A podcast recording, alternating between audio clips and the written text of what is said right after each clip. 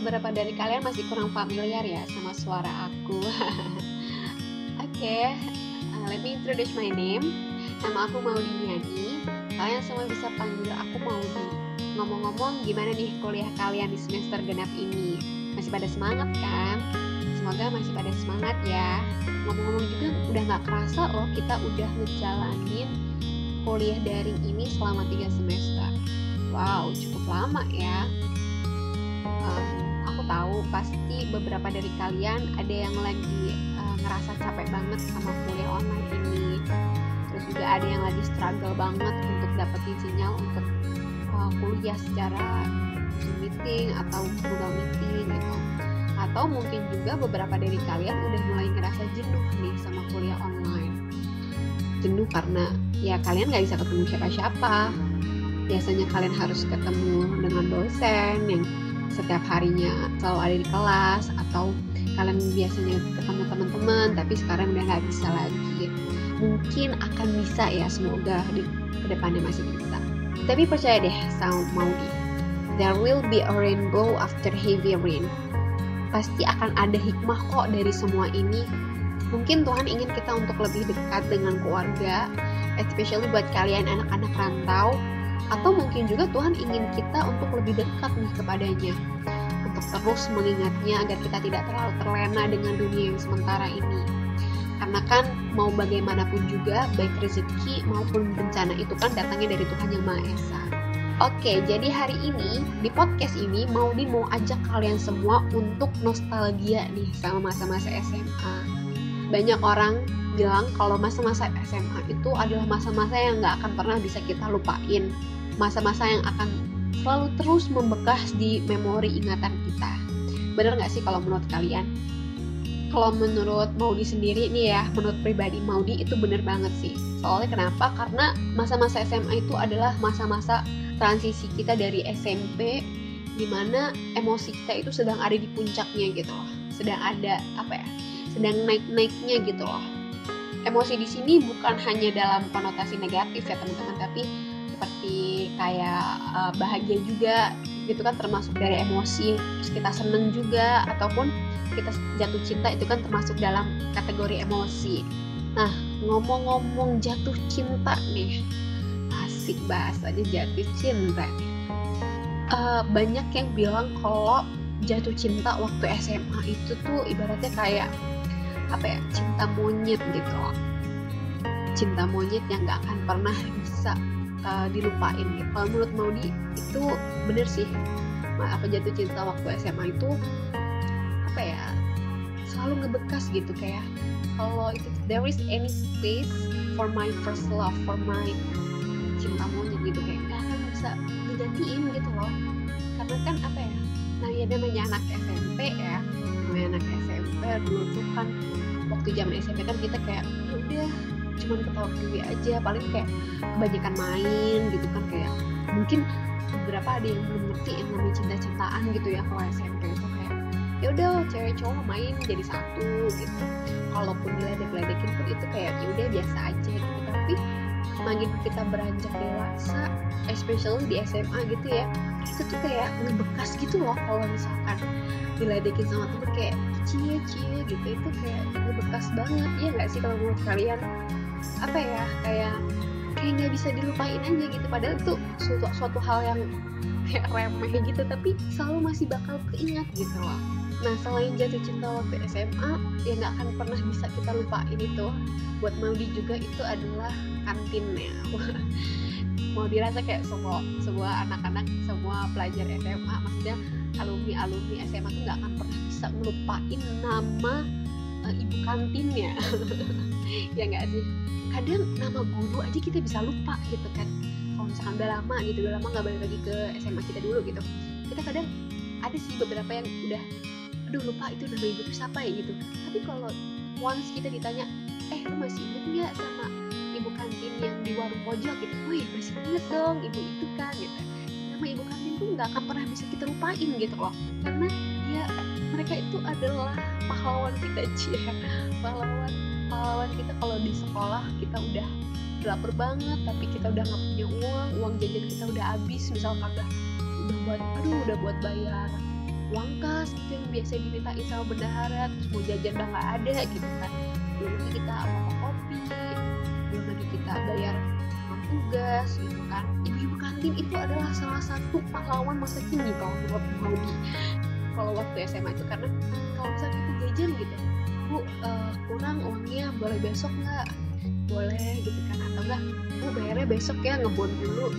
Soalnya uang jajannya udah habis. Tapi beberapa dari kalian pernah ya ngalamin itu karena ya masa-masa itu tuh masa-masa gitu di mana kita juga juga lebih apa kita lebih akrab dengan ibu kantin kadang daripada sama wali kelas kita sendiri gitu mau pulang ke apa namanya ke kantin sah nggak seharian sih maksudnya kayak kita bolos kalau misalkan bolos kelas pasti rata-rata um, murid itu akan larinya ke kantin gitu. Kalau di SMA mau di dulu teman-teman mau dia mau di sini nggak pernah. Kalau bolos misalkan mereka izin nih kayak pak uh, saya mau izin dong mau ke WC gitu. Bilangnya ke WC tapi balik-balik itu bisa 30 menit setelahnya gitu. Waktu ditanya kamu dari mana aja? gitu oh dari WC pak WC nanti padahal sebenarnya itu muter dulu gitu loh. Ngampirin ibu kantin dulu ya makan gorengan dulu atau beli es dulu gitu. Karena saking udah capek banget gitu loh sama pelajaran. Misalnya gitu. Apalagi kalau misalkan pelajarannya itu matematika waktu hari Senin. Aduh itu kayak pusing banget. Udah kena panas gara-gara upacara mata pelajaran pertama itu matematika aduh udah deh. Kayak peningnya nggak bakal hilang-hilang sampai pulang gitu loh. Nah beberapa teman Maudi pernah waktu itu kita Maudi lupa itu antara kelas 2 atau kelas 3 SMA itu setelah upacara ketemu sama pelajaran matematika gitu. Wah rasanya kayak apa ya? Duh gue udah di panggang nih di lapangan panas-panas udah keluar asap masuk lagi ke kelas kata matematika. Uh kepala ini kayak udah ada asapnya gitu keluar gitu. Selain kantinnya yang sangat amat membekas di SMA itu kalau menurut Maudi itu perpustakaannya sih. Kalau buat kalian apa soalnya? Kalau menurut Maudi itu perpustakaan itu nggak bisa dilupain karena di perpustakaan itu uh, mau di bisa apa ya gitu bisa ngadem lah istilahnya. Soalnya uh, perpustakaan itu di SMA Maudi itu itu deket sama sentralnya wifi gitu. Jadi kalau pas guru nggak bisa masuk nih terus chat ke wali apa chat ke ketua kelas bilang gini tolong ya ibu hari ini nggak bisa masuk kalian belajar aja ke perpustakaan. Wah itu senangnya bukan main teman-teman. Kayak habis dapet jackpot gitu kayak nggak perlu disuruh sekali dua kali kalau teman-teman aku dulu.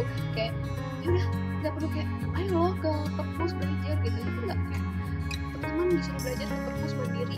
Udah setelah kok ketua kelas ngomong gitu langsung semua ngambil buku kotak pensil langsung berangkat ke perpus.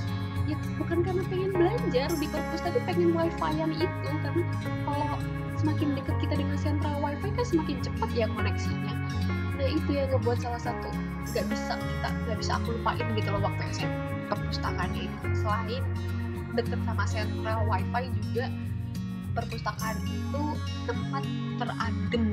Kalau menurut mau dia tempat teradem buat ngadem gitu. Kayak kalau misalkan buat kalian yang pengen butuh space ataupun butuh sedikit apa kurang kebisingan gitu di perpustakaan itu adalah the best solution sih. Kalian di perpustakaan tuh bisa ya duduk ngelamun gitu. Nggak ada yang bisa nggak ada yang ngeganggu gitu. Kalau di perpustakaan mau di dulu ya di sekolah gitu. Nah satu hal yang paling nggak bisa mau di juga lupain waktu SMA itu adalah satpamnya gitu. Satpam di SMA mau itu waduh bener-bener nggak bisa mau dilupain banget.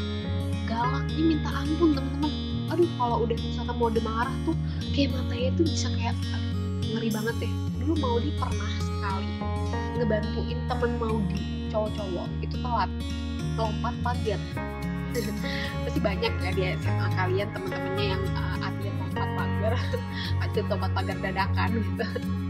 Pasti banyak lah ya. Nah ceritanya itu uh, Maudi pernah ngebantuin dua teman Maudi yang telat gitu masuknya karena ya Maudi nggak tahu ya kenapa alasannya mereka sih bilangnya motornya mogok bangunnya siang gitu. Tapi ya namanya kita temen ya kita pasti selalu ngebantu kan. Nah waktu itu mau di chat sama salah satu teman mau itu kayak tolongin aku dong aku mau lompat pagar. Ya udah uh, mau disamperin berdua waktu itu sama salah satu teman mau juga. Kita berdua ngampirin mereka itu masih inget banget mau di itu tempatnya ada di ujung banget sekolah. Jadi kalau di sekolah Maudi itu ada tempat tuh rawan banget sih tempat itu tuh kayak spesialis buat anak-anak atlet tempat pagar gitu. Mereka yang telat atau mereka yang males eh, lewat pagar depan itu selalu lewat pagar itu gitu. loh waktu itu jam 8 pagi hampir ke setengah 9 nah parah banget kan ya teman mau di ini. Jam 8 jam setengah 9 baru mau berangkat sekolah coba ya. Untung waktu itu guru mata mata kuliah pertama itu lagi absen. Ada apa ada something gitu lah. Mau didateng lah mau ditanya emang mau manjat di sebelah mana?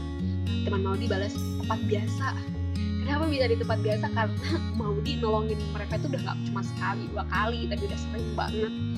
Jadi kalau udah ketangkep kayak ya udahlah kalau gue ketangkep kita di temen gitu. Nah itu mau di jalan lah berdua sama teman Maudi ini.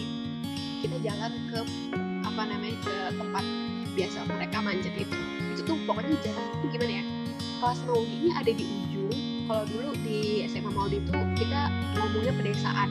Jadi itu ada dua tempat di mana itu pedesaan sama perkotaan. Nah pedesaan itu itu adalah wilayah kelasnya Maudi gitu. Nah perkotaan ini adalah wilayah uh, anak-anak yang biasanya lompat pagar gitu. Nah di daerah situ itu biasanya tempat mereka lompat pagar gitu. Jadi itu kalau jalan dari perdesaan ke perkotaan itu kayak butuh waktu hampir uh, 7 menit lah 7 menit jalan gitu. Kalau jalan jalan agak cepat tapi kalau jalan agak lama itu kayak butuh 10 menit waktu udah mulai mau eksekusi nih kan itu waktu itu kita waktu SMA kan pasti udah boleh bawa HP ya.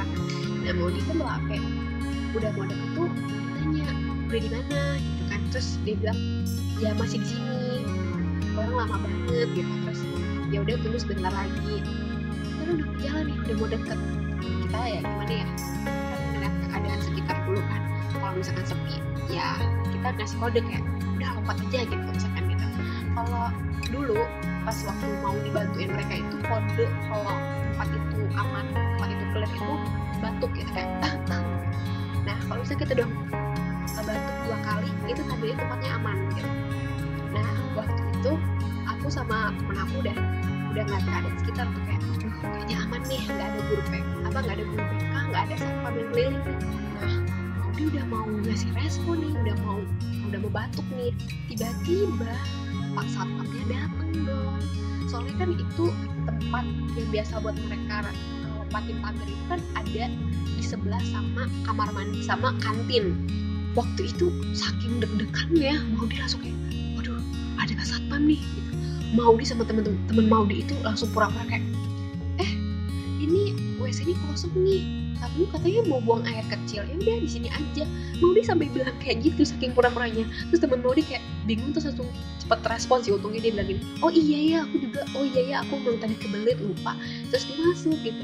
Terus Maudi bilang Maudi ngetik di WA tuh bilang ah, nanti dulu masih ada pas satpam gitu. Waktu itu gitu. Terus dia bilang mereka apa mereka teman Maudi bilang oh, oke. Okay. nah terus waktu satpamnya. Itu kan kebetulan waktu itu satpamnya bukan mau ke WC-nya tapi mau ke kantinnya mungkin mau beli sarapan kali ya. Nah terus satpamnya nanyain ke Maudi gini kayak ngapain deh kamu di situ? Gitu. Terus uh, Maudi bilang gini ini pak nemenin teman saya. Teman saya tadi uh, kebelet gitu. Oh ya udah kalau misalkan udah selesai cepet balik ke kelas ya. Ini kan udah mulai jam pelajaran kata pak satpamnya gitu. Terus oh iya pak siap. Gitu. Maudi bilang kayak gitu gitu. Terus waktu pas satpamnya udah selesai beli sarapan tuh di kantin itu dan kayaknya mau dilihat lagi kan ngeliat keadaan lagi. Oh kayaknya tempatnya udah aman nih udah clear gitu terus Maudi langsung kasih kode lah ke teman Maudi itu batuk dua kali itu gitu. Terus kayak terus teman Maudi ngetik juga all clear gitu. Kayak maksudnya kayak aman gitu. Terus mereka bilang oke okay, gitu. terus mereka pokoknya kita udah tahu-tahu mereka tuh kayak apa ya udah lompat aja. Maudi nggak ngerti gimana cara mereka lompat tapi tuh tahu-tahu udah lompat aja gitu. Kita ngerasa udah aman kan waktu itu. Udah wah udah aman nih. Kayaknya udah nggak ada BK lagi sama satpam. Nah waktu kita memutuskan untuk balik ke kelas kita jalan kan sebelum mereka lompat pasti kan tas itu dilempar dulu ya. Dilempar dulu kan sebelum lompat. Kita ngambil dulu dong otomatis tas itu. Nah teman-teman mau ini yang lompat pagar ini mereka dulu gitu. Nah waktu waktu di perjalanan kita udah ngambil tas kita ketemu guru BK dong. Terus guru BK nya bilang gini ah kalian abis lompat pagar ya gitu. Terus temen ah, teman-teman mau itu langsung kayak iya bu. Mungkin karena saking udah langganan ke gap sama guru BK mereka ini lompat pagar atau gimana terus kayak ya udah dibiarin aja gitu sama guru BK oh ya udah besok jangan diulangin lagi. Udah sana masuk ke kelas gitu. saking baiknya tuh guru BK nyampe ngebiarin kita untuk masuk ke kelas. Coba itu kayak apa ya waktu itu pada hari itu mau dirasa bener-bener rasanya campur aduk. Kayak duh pengen bantuin temen tapi kok deg-degan banget. Eh malah ke gap sama satpam sama guru BK itu rasanya kayak aduh campur aduk deh pokoknya. Tapi untungnya kita selamat semua. Maksudnya kita lolos gitu boleh masuk ke kelas gak harus masuk ke BK gitu. Nah itu masa-masa nostalgia mau di waktu SMA kalau kalian gimana nih ya? Waktu SMA apa nih momen yang gak akan pernah bisa kalian lupain? Oh ya untuk kalian yang masih bingung gitu untuk reach out kita di mana kalian bisa add kita di Radio Kampus Unila. Kalau misalkan kalian mau titip salam ataupun mau request lagu nah kalian bisa di situ. Atau kalau misalkan kalian mau dengerin podcast kita banyak kok podcast podcast kita yang menarik. Nah untuk itu jangan jangan lupa untuk follow dan dengerin kita terus ya di Radio Kampus Rakanila segitu dulu dari Maudia Niani. Uh, semoga hari kalian menyenangkan and bye bye